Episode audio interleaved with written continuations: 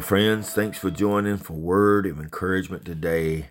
Our thought today is be strong. Be strong. Hallelujah. Strong in the power of his might.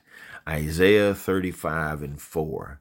Say to those with fearful hearts, Be strong and do not fear. Your God will come. Amen. We all experience discouragement at some points in our lives, but if you feel that your dreams have been shattered and your efforts have come to nothing, do not allow self pity to sow the seeds of discord in your spirit. For oftentimes in life, we find that what we desired and what we thought would happen may didn't happen the way we wanted to, and it's very easy to fall in discouragement and disappointment. But you know, always remember that the Lord, as we're a believer and follow Him through the guidance of the Holy Spirit, we will arrive to the place of the promise of God in our life. There are spiritual reservoirs from which you can draw that will give you hope and a sense of purpose.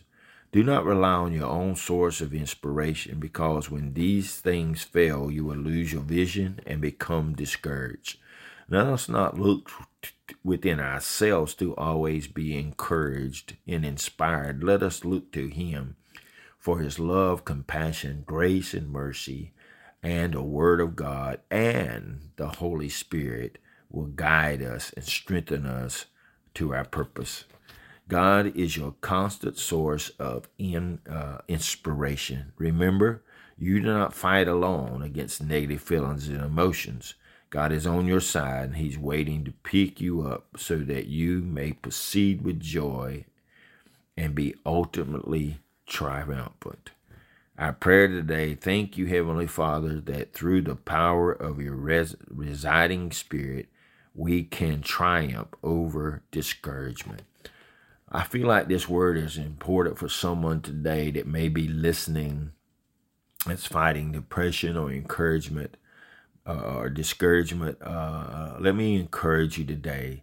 Turn to the Lord. Be strong in the power of His might, and God will come and rescue your life. Amen.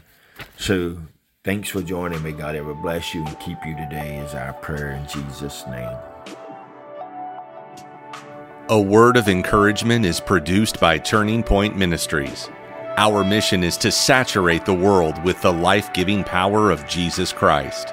We need your help to do this. You can support us by going to tpworship.com and click on the Giving tab. Follow us on Facebook and Twitter. Apostle Locklear is also streaming on Life Now TV, available on Roku, Apple TV, and Amazon Fire. Download our mobile app for Apple and Google. It is time to live your best life now.